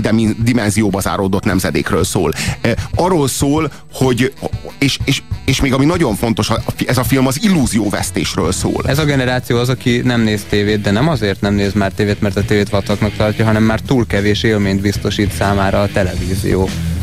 E, igazából a, a, azok, az, azok az élmények, amelyeket ezek a fiatalok szereznek maguknak, már, már tulajdonképpen poszt élmények. Tehát nem, nem olyanok, mint hogyha tehát így igazából olyan fásultak, a Vörös Sándor ír arról, hogy a pokol az az, amikor a legnagyobb élvezetet, vagy életed legnagyobb orgazmusát is csak annyira tudod élvezni, mintha nagyon sok vizet innál. És itt valami ilyesmit látunk. Tehát, hogy azt látjuk, hogy Igen, már, ez, ez nagyon igaz. már kár beléjük, tehát már, már, már túl vannak azon, hogy élvezni tudnák, mint már, már igazából csak azért élvezik az extazit is, igazából azért élvezik a folyamatos szexuális orgiákat, azért élvezik a piálást meg a bulizást, mert megtanulták, hogy ezek az élvezetek. Igen, ezeket válik. Kell, rit, igen, ezeket kell élvezni. Tudjuk jól, hogy ezeket kell élvezni. E, e, tehát így igazából olyan, olyan ez a film, mintha a pokolban játszol. A szombatesti parti előtti parti, az egyik parti, amin részt vesznek, ez a, ez a név, ez igen találóan eltalálja azt a...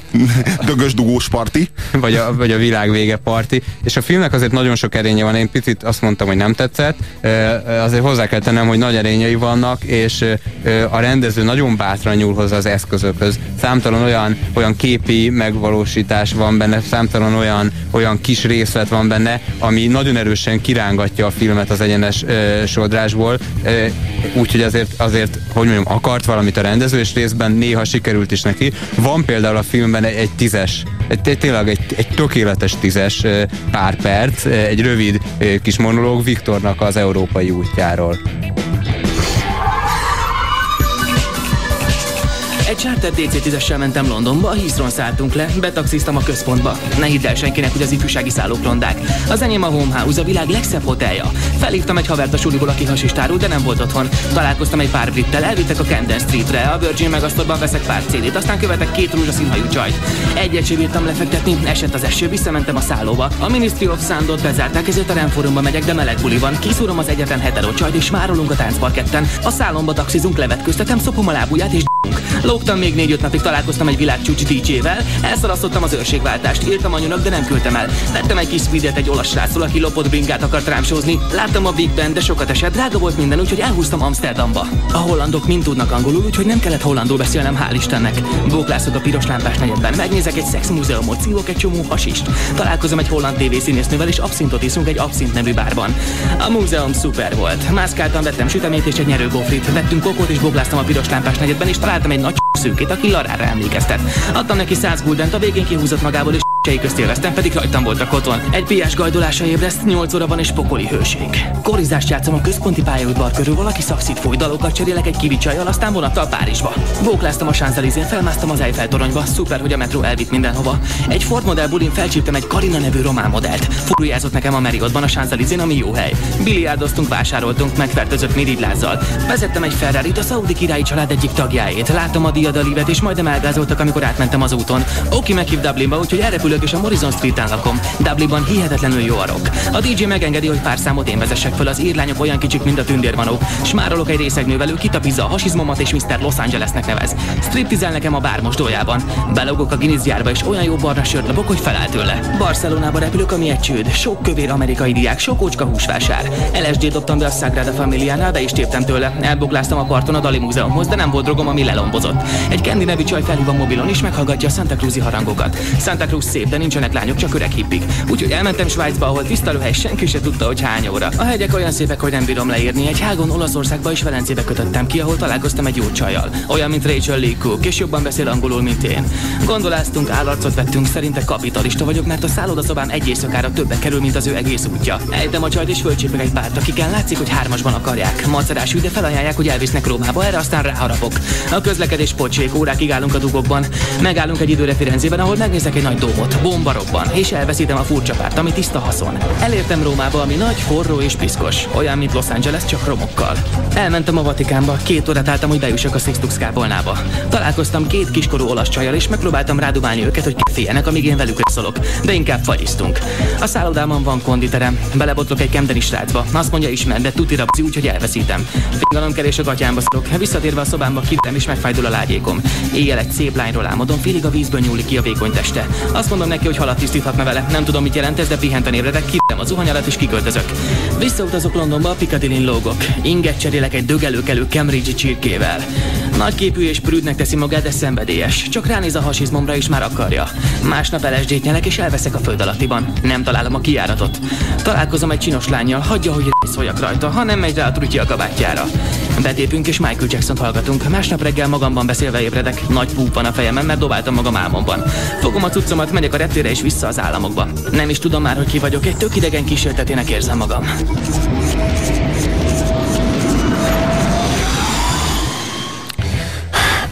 Ez szerintem ez a három perc, amit most hallottatok, minden idők egyik legerősebb filmes három perce. Tehát, hogy ez a, ez a három perces filmetűd, ez szerintem a legerősebb, amit valaha csináltak. Ez, ezzel egyetértek, ezzel, ezzel tökéletesen egyetértek, és nem tudjátok mögé képzelni, úgyhogy nézzétek meg a képet, ami, ami tökéletesen, tökéletesen összevág. Nem vagyok benne százszerűen biztos, hogy jól ismertem föl Markovics Tamás hangját, fiatal színész. A szinkron is szerintem elég nagyot produkált, mert kb. levegővétel nélkül, jó, nyilván meg volt vágva, de sikerül ezt a három percet végig egy olyan ritmusba végigmondani, amilyen ritmus a, a zenének és a képnek van mellé. Brilliáns, brilliáns, és ez, azt mondom, tízes, hogy és ebben, és ebben a három percben a kb. a filmnek a, a világát össze is foglaltuk. Tehát, hogy az a legfontosabb kérdés, ez a sztori Viktorral történt. Viktor európai útját mesélte el.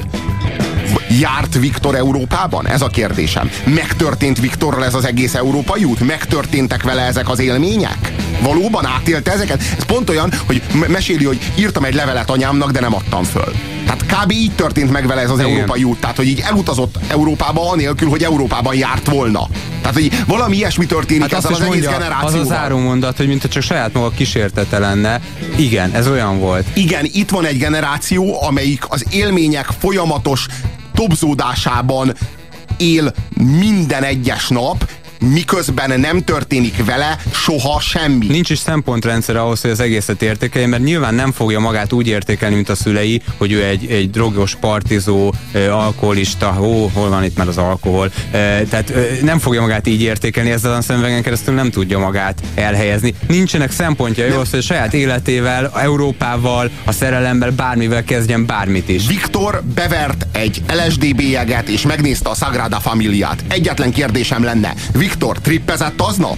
Viktor látta a Sagrada Familiát? Nem. Viktor beverte az LSD-t, látta a Sagrada Familiát, aztán lelombozódott, mert nem volt több drog. Tehát így nem, nem látta, nem történt meg. Tehát, hogy e, így, így tulajdonképpen olyan, még csak, még csak annyi élménye sincs, mintha tévét nézne. Még csak annyi élménye sincs, mintha valaki elmesélné neki, hogy látta a Sagrada Familiát. Nincs ott, nincs ott és akkor. Nem történnek meg vele, nem történik meg vele az élete. Igen, ez egy olyan generációról szól ez a film, akikkel nem történt meg az életük. Te melyik filmhez hasonlítottad? Melyik, melyik az a film, Az amelyik... Utapokolba. Te az Utapokolba című filmre mondtad azt, hogy az egy nagyon-nagyon erős groteszk ugyanerről a generációról, hasonló eszközökkel, de a groteszk elemeit bevonva, és hogy szerinted az sokkal erősebb lett volna. Én hadd idézem föl Larry Clarknak a filmjeit, például a Ken Parkot, például a Kölyköket, ugyanezzel a témával foglalkozik, csak a véres, halálos komolysággal tárgyalja ezt a témát, tehát az aztán vígjátéknak nem tekinthető. Az is ugyanerre a válságra próbál meg látleletet adni. És én azt gondolom, hogy ez a film, a vonzás szabályai valahol félúton van a kettő között. Tehát, hogy itt, itt, itt humorosan, itt könnyeden, itt szórakoztatóan, itt fordulatosan, de ugyanakkor viszont nem groteszk módon, hanem a maga drámaiságát nem nélkülözve tárja fel a problémát a rendező. Egy őskövület konzervatív baron vagyok, úgy látszik, de valahol már úgy érzem, hogy ezek már köztudottak ezek a tények. Lehet, hogy, lehet, hogy, hogy, hogy csak én gondolom ezt így, de szerintem ezzel már szembenéztünk ezzel a kérdéssel, hogy ez van. Most már vala, vala, valahol az, az jöhetne, hogy föltölti értékkel valaki ezt a dolgot. Mert amíg, amíg értékkel olyan jellegű filmek foglalkoznak, mint a honfoglalás, vagy én nem tudom micsoda, addig nem csodálkozhatunk, hogy ez a generáció, vagy ennek a generációnak a, a, a, a, az ezután következő generáció, az nem tud másba kapaszkodni, Jó, de csak Geri- ezen a lejtőn megy egyre lejjebb és lejjebb. Geri, a groteszk sem tölti fel értékkel ezt. Azért azt ne felejtsük el. Tehát, hogy az egy másfajta Jó, de eszköz. most, de most egy más Érted? dologról beszélek. Világos. Tehát én egy, egynél több dolgot is tudok egy adásban mondani. E, Úgyhogy azt akarom csak mondani ezúttal, hogy e, hiányzik valahol a dolognak a másik oldal. Én nem azt mondom, hogy ez a film miért nem közvetít értékeket, mert az elég nevetséges lenne, sőt, síralmas. Én csak azt mondom, hogy valahogy ezt, ezt a fejezetet egyszer le kéne zárni, ne azzal, hogy nagyon fontos, hogy ezt kimondtuk egyszer, hogy szembenéztünk ezzel a generációval, de könyörgöm, mi van most, mi jön ezután. Nem véletlenül mondom, hogy az emberek olyasmikbe kapaszkodnak a sumér magyar nyelvrokonítástól kezdve a bármeddig, ami egyáltalán értéket közvetít valamilyen, akár fals módon is számára, mert az a következő lépés szerintem e, e, igazából erre az a következő válasz. Fontos beszélni egyébként a film zenéjéről is, van, ami a másik egészen, legerősebb pontja. egészen kiváló, és az, olyan, olyan dalok csendülnek fel, amiket talán már régen nem hallottatok, meg olyan, olyanok is, amiket talán sosem hallottatok, de Meg olyanok is, amiket nagyon jól ismertek, de valahogy van egy csavar a filmben adva nekik, akár csak az, hogy fordítva visszafelé vannak lejátszva.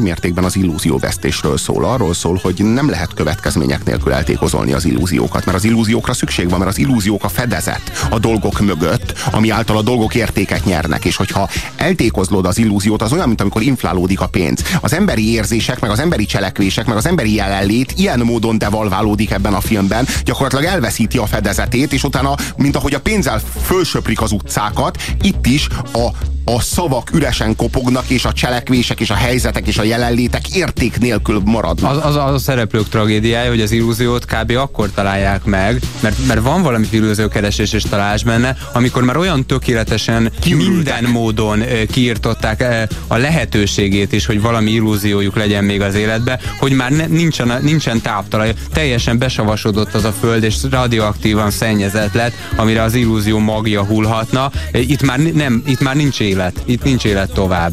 És van egy nagyon-nagyon brutális, egy nagyon-nagyon-nagyon erős dialógus, ami tulajdonképpen szintén, hogyha van ennek a filmnek valamiféle mottója, akkor itt megfogalmazódik, amelyben, amelyben ez, a, ez a tragédia, ez a végpont, ez, ez kifejezés nyer. Miért írsz nekem leveleket? Tévedsz. Rá se ráncs, ennek vége, Sean. Rock and roll. Loren, meg akarlak ismerni. Mit jelent az? Ismerni. Ismerni. Senki se ismer meg senkit soha. Soha nem ismerhetsz meg engem.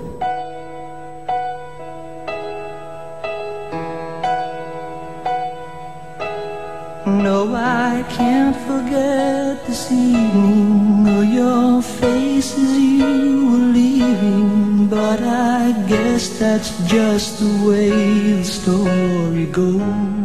Azért, azért ebben, ebben van irónia, tehát pont hiányoltam az iróniát. Ebben, hogy nem ismerhetsz meg senkit igazán, itt, itt ezek a szavak nem egészen azt jelentik, amit így közhelyesen jelentenének, hanem ennek a, a kiüresedett gondolkodásnak a, a, tulajdonképpen következménye ez a mondat. Ennek nem az a valódi elsődleges jelentése, hogy persze egy ember egy olyan teljesség, akit nem ismerhetsz meg igazán. Itt még ebben a filmben inkább jelenti azt, hogy nincs is mit megismerni igazából. Nincs is, nincs is semmi, semmi mögött. Ha mindenki ugyanazt akarja az élettől, nincs rajtuk bennünk semmi különös. Ez, Tehát tulajdonképpen ez a lány csodálatos szürke szemeket lát. És ki, kiék ezek a szürke szemek? Azért a Viktoré, aki a filmben az az egyetlen szerep, hogy ezt a három perces dialógust elmondja, ő benne lát valamit? Mit? Hol? Mit lehetne itt megismerni? Semmit, nincs mit megismerni. Nem azért, tehát nem, nem tudom, hogy mit akart itt mondani, de én, én ezt úgy értem, hogy nincs is mit megismerni. Hmm, nagyon erősek a képi eszközök is egyébként. Például, amikor először találkoznak a szerelmesek, akik hát így időben nincsenek igazán szinkronban, mint ahogy semmi semmivel és senki senkivel nincsen szinkronban ebben a nagyszerű filmben. Az ő találkozásuk például egy ilyen osztott képernyős képszerkesztéssel van megoldva, ami, ahol aztán az osztott képernyők így egyesülnek, ahogyan a tekintetük találkozik a mi szemünk láttára fantasztikusan erős. Nem tudom, hogy ez megmaradt-e benned. Persze, nagyon is megmaradt a jelenet. Én, én azt érzem, hogy a rendező jó, jó témához is nyúlt hozzá, kicsit én, én mondom idejét múltnak tartom ebből a szempontból, amit az előbb mondtam. Baromira megnézném ennek a rendezőnek egy másik témában alkotott másik filmjét, mihez fog hogyan hozzányúlni érdekel. Nem, nem írnám le, kicsit ez a Brett Easton előszörös világ nekem már azt mondanám, hogy idejét múltja. Légy szíves, mondjátok már be a címét ennek a legutóbbi filmnek, ami a, a generációról szól, köszi. A Vonzás szabályai című film, aztán buzítanak minket arra, hogy az őrület határán, vagyis a Teen Red Line című filmről beszéljünk, ami zseniálisnak ítél a kedves hallgató. Ráfekszünk a témára. Ez szép volt, mesterek, írja nekünk egy kacsintó smiley. Nagyon-nagyon köszönjük. Ez volt a hét mesterlövésze dráma kiadása. Csak még nem osztályoztuk ezt a filmet, ha, ha még egy szám belefér, akkor én egy hetest adnék. Szerintem ez a film... Gyenge hetes. Ez a film nem csak, hogy a hetesnél jobb, de jobb, mint a nyolcas. Jelesül ez a film egy kilences. Egy hatos, egy fordított kilences. Nálad hatos? Hatos, igazából hatos. Nálam ez a film igazából kilences. Nagyon köszönjük, hogy jelen voltatok velünk ennek az adásnak a során. Puzsé Robertet és Dinyés Gergőt hallottátok, a következő egy órában zenét fogtok hallgatni, de holnap 3-tól 5-ig úgy szintén itt leszünk, és úgy szintén beszélgetni fogunk bizonyos filmekről, mégpedig háborús filmekről. Tartsatok akkor is velünk, köszönjük a figyelmeteket, sziasztok! Kellemes délután!